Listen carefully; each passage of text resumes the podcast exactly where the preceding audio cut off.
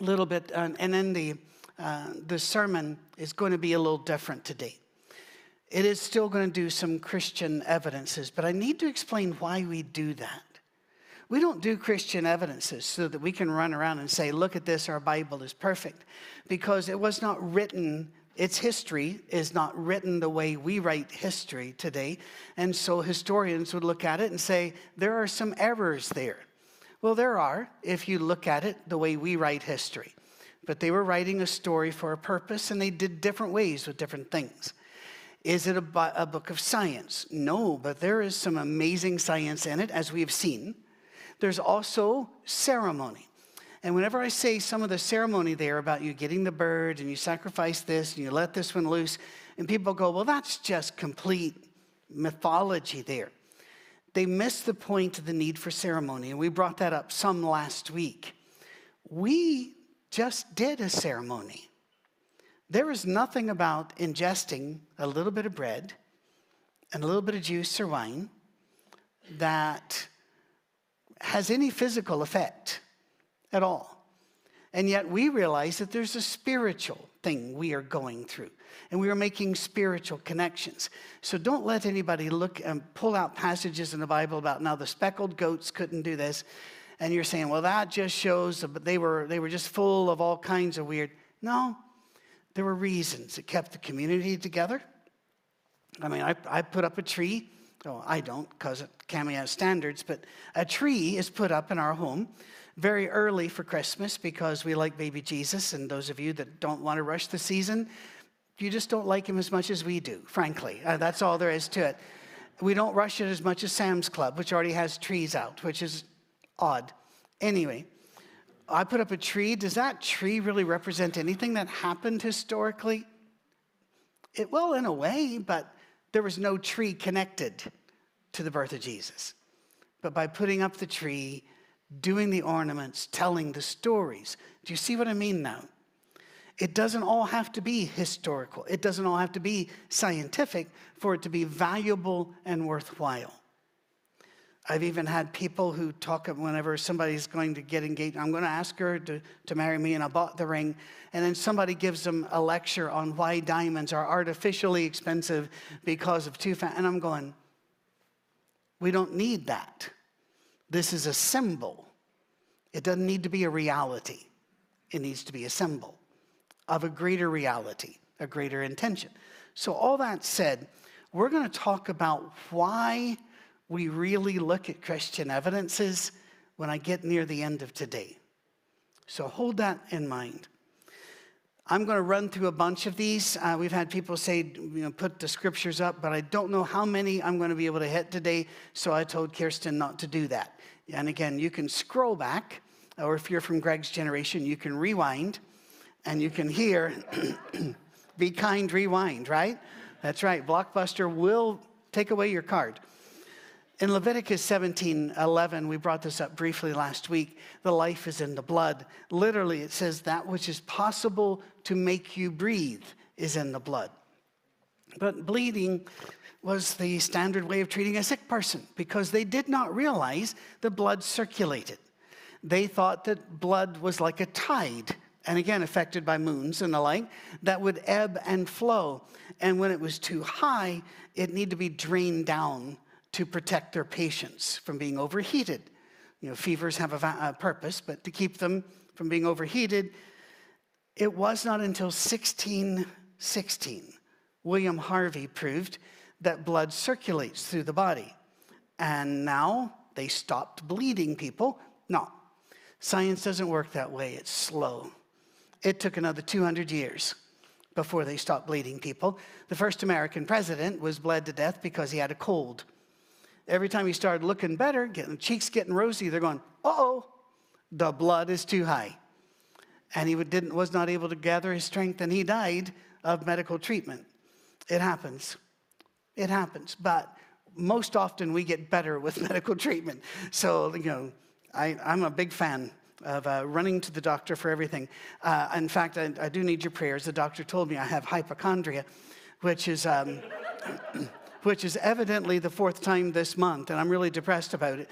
Um, and WebMD has banned me saying I need to give somebody else a chance. Um, in Acts 17 26, the Bible says, Paul, in his speaking to the pagans there, that God has made of one flesh all who dwell on earth. One flesh. In other words, the, Dar- the Darwinian teaching was that we, uh, we all come from different branches of the tree. That those that are black skinned come from this branch, and those that are white skinned go from that branch, and those that you get the point. And of course, because Darwin was a, um, a, gentleman of the English Empire, he believed that the white race was the higher, more, more highly developed race. And to the point where, for many years until very recently, children with Down syndrome were called mongoloid. The reason was that according to Darwinian evolution, a Asian person was not smart. And a Down syndrome child then was as smart as an Asian person. That was all the teaching. Genetic variations do exist and they can differentiate in rapid ways. We all have, however, one human ancestor, and now genetics has proven that beyond any shadow. And so now we know we all come from the same branch. But until 1900 AD, and I need to say about, because uh, Carl Landsteiner uh, spoke about things and he wrote things. So, about 1900, he believed, no, I think we're all human. And that was new. Please remember that in the 1940s, one of the great powers in Europe felt it was acceptable to exterminate Jewish people because they weren't humans.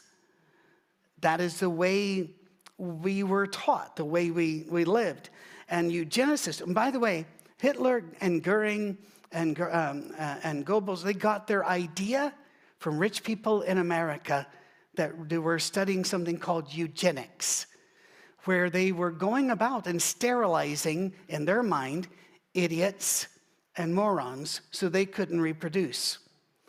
It was done at state fairs. It was done in parlors. Look up eugenics in the US. Hitler wrote less, uh, letters back and forth and how to do this with Americans who were part of things like the Rockefeller Federation, the big names, the Carnegie. Um, it, is, it is one of those things. I know that in Appalachia, the name William Plecker still gets a shudder. As the um, administrator of the census in Virginia, he, with a stroke, would change people's race on a card, and they'd have to be broken up as a marriage because they were interrace now and sterilized. That was in America just about 100 years ago. So again, the Bible says we are all made of one flesh by God. Acts 17 26. It took a long time for us to figure that out, but I don't think we have, and I'll talk about that at the end. In Isaiah 40 and verse 22, God sits upon above the circle of the earth. Well, now, hang about. The Bible speaks as the earth is round many times, while sometimes it retains the vernacular of the four corners. We do the four corners. We say the sun rises. No, it doesn't. We spin. But we don't want to say first spin, last spin, light spin, dark spin. We say the sun rose. We're not stupid. We know what we mean. So when the Bible uses the vernacular, don't think it's wrong. It's just using language people understand. So, the circle of the earth. This was known in some civilizations. Columbus did not discover this. Please remember, Columbus sailed off and didn't know where he landed and didn't know where he'd been when he left. So let's not give him too much credit there. There were others like Ferdinand Magellan who sailed around the world, although he didn't survive that sailing. That ship did. Aristotle, way back in 348 BC, said the world was round because he noticed ships as they were sailing away that their bottoms disappeared before their mast. Therefore, there must be a curve. And he started doing the math. By the way, smart people keep their eyes open and look. Einstein came up with the concept of relativity while riding in an elevator. Because of the motion of the elevator, and he paid attention. Well, then, Job chapter 26, verse 7, not only is it round, but God says, He hangeth the earth upon nothing. Now, please remember, when Job was written, and it was written in Mesopotamia, the standard theory of how the world was situated was that the world was on the back of a turtle. We're not done. That was swimming in a bowl of milk. Perfect sense, actually because um, every now and then that turtle shifts a little bit. We have earthquakes, you know, that sort of thing. He turns around and the stars move. And that was the standard thing. And yet Job says, no, he hangs the earth upon nothing. And you might think, well, others had to have known that as well. No, it wasn't a common theory until 1608 when Hans Lippershey uh, developed the theory. And that backed up, uh, I'm sorry, Isaac Newton then came along 1687 and backed it up and proved it. But you still have people today that are flat earthers, and they're on YouTube. Lots of videos on YouTube. They'll even get on airplanes and say, Now, see, if the earth was round, then this. And I'm always going, You know, God gave you two eyes to look, only one mouth, which indicates maybe you should look twice as much as you speak. But maybe that's just me, a man who makes his living speaking. And Jeremiah uh, 33 and verse 22 is one of the, one of the many, many, Jeremiah 33, 22, one of the many places where the Bible says that the stars cannot be counted. But all the way up until 1600, they believed that they could. Copernicus had said there are 3,000. He counted them. I, I'm, I think what are the odds? It came out an even number, but you know, who am I to argue with Copernicus? He's dead. It's not an effective argument. But Galileo in 1608 said, I don't believe you can count the stars because now they were using lenses to see out and they saw stars where they saw no stars before. And now we know there are star factories. Look, at the, look up the Butterfly Nebula. Look up the horse, um, the Seahorse Nebula. Look up the Horsehead Nebula. They are spewing out millions of stars. It is incredible. But the Bible knew that in Jeremiah's time. It took us into the 1600s. In Psalm 104, verses 5 through 9, the scripture says, All of the earth was once underwater. Now that's a given. I love to fly out west. If I'm flying to California or to Seattle, those are the only times I want the window seat. Otherwise, I need the aisle seat so I can be the first off the plane. At that stage, I don't really care if you judge me. But I'm kidding. I just I don't like to be trapped, you know. So, but anyway, I take the window seat because I love going over the deserts and tracing the ancient rivers and the ancient oceans and how the settlement laid. And then I'll look around over there, and there it is. And now we go down here. I just love that. The Bible knew it a long time ago. The first geological study to suggest, and I would even go so far as to say prove, all the earth was once underwater, was in 1885. Edward Suess, not related to Dr. Seuss, because Dr. Seuss wasn't named Dr. Seuss. This is Edward Suess, 1885. And then we can go to the book of Job again, and Job is just a wealth of, of these things. For example, in Job's, I'm just going to say Job 36, 37, and 38, three times he comes back to the water cycle of how evaporation then forms clouds, then it comes down uh, with thunder because of lightning. It's the first one to make those connections all the way through. It's, it is brilliant. But he also says God balances the lightning. Now, what's that about? Well, a thundercloud is a negative electrical pump. It conveys a negative charge to the earth and a positive charge to the upper atmosphere. Um, in fact, if you try to fly through a thunder cloud and you're not in the proper plane, you will be torn apart by the forces going up and down. Uh, yeah, you'll see the people in the eye of the hurricane. Uh, those are special airplanes, and the eye of the hurricane isn't the problem. It's the edges. You know, they know what they're doing, but it's still dangerous. The ionosphere discharges a current of 1800 amperes to the earth. I will do this quickly. I know some people's eyes roll up.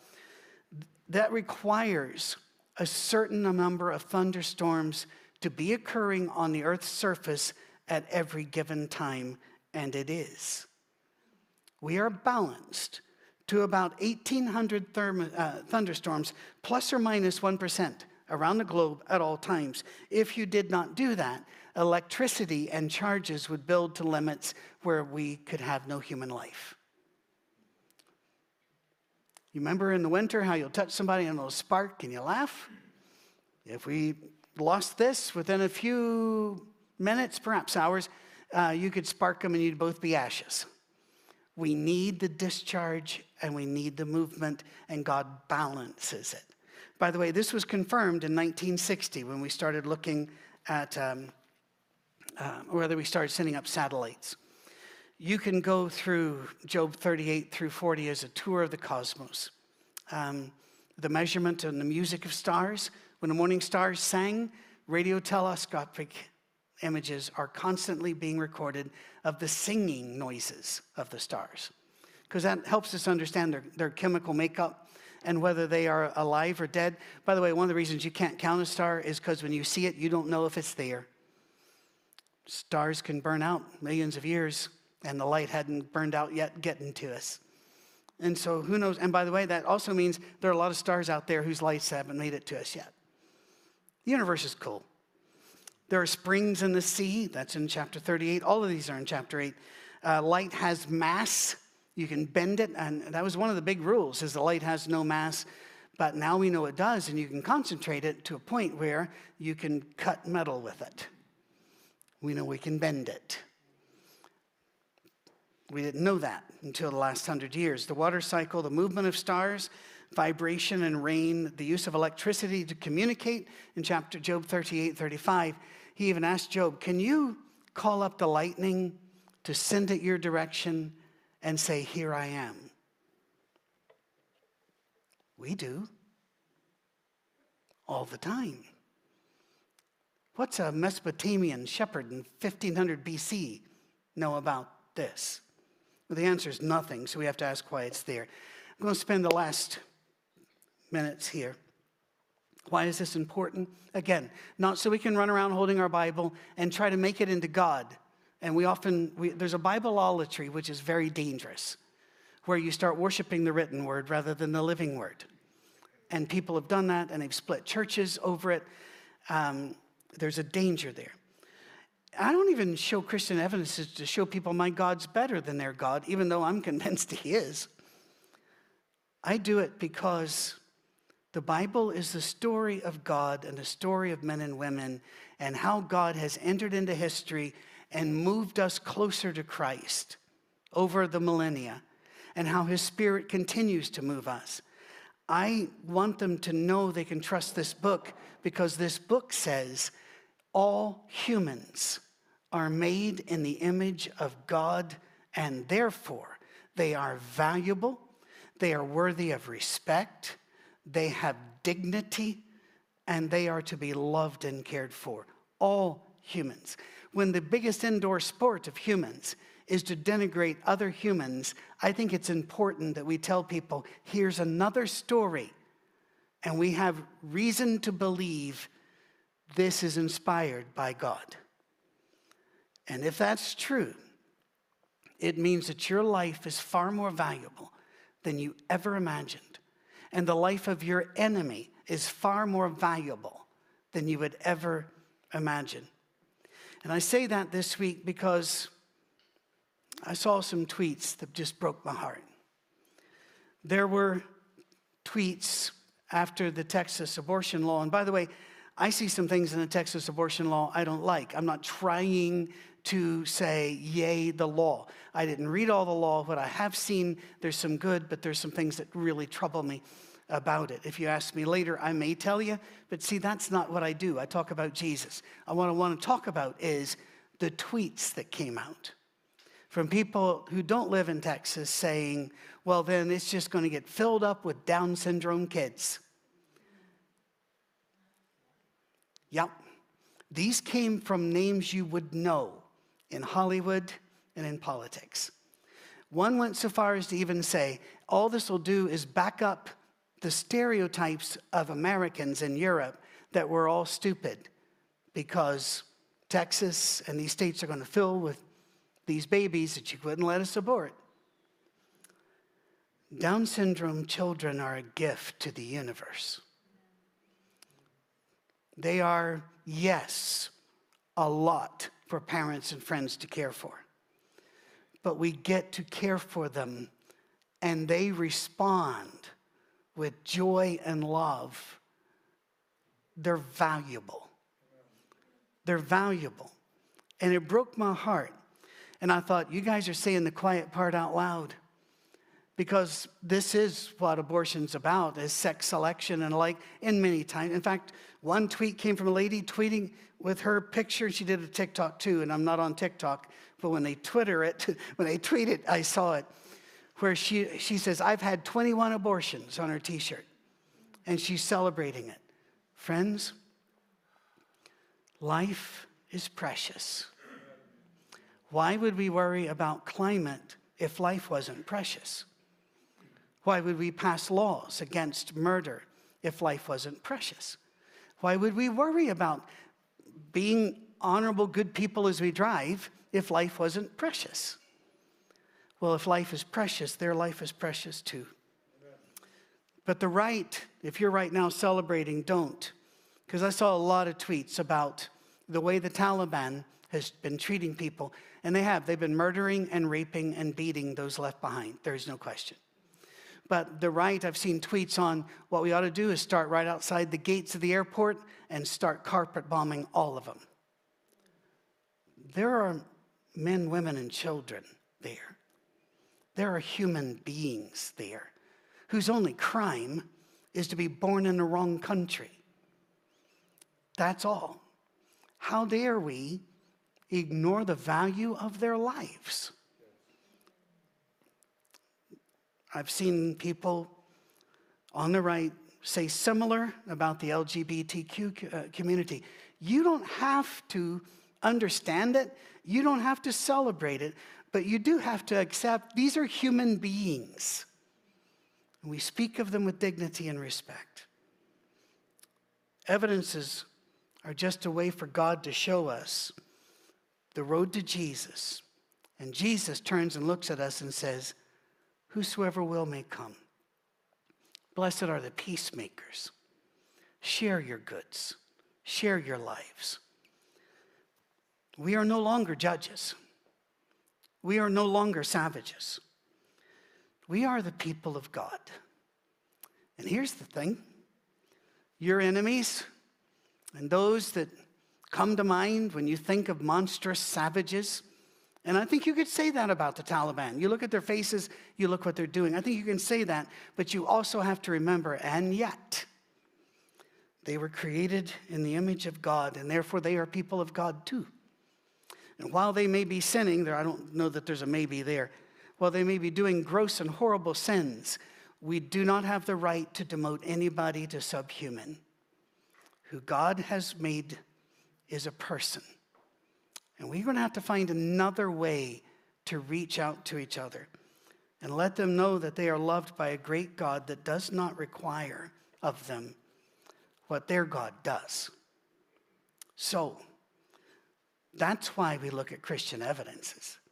Not to prove our Bible's perfect, not to prove our God is best.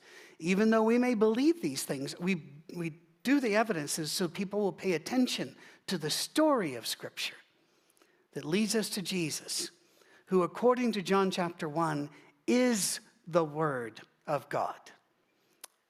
And we tell them, He is in you. And just like Paul in Acts 17 26, He made all of you. And as Paul said, He is not far from any of you. And he was speaking to a, a, an assembly of pagan men. If Paul can act that way, after all the scars of being stoned and imprisoned, and we can also do that. If our Jesus forgave those who nailed him, we can be a forgiving people. We will not win them by bombs, but love still works. It's hard, it's a slow motion miracle. But we love our Bibles because they tell us a story, and that story is why we're here. Misha, would you come on up and we will prepare to do our last song and then be led in our closing prayer.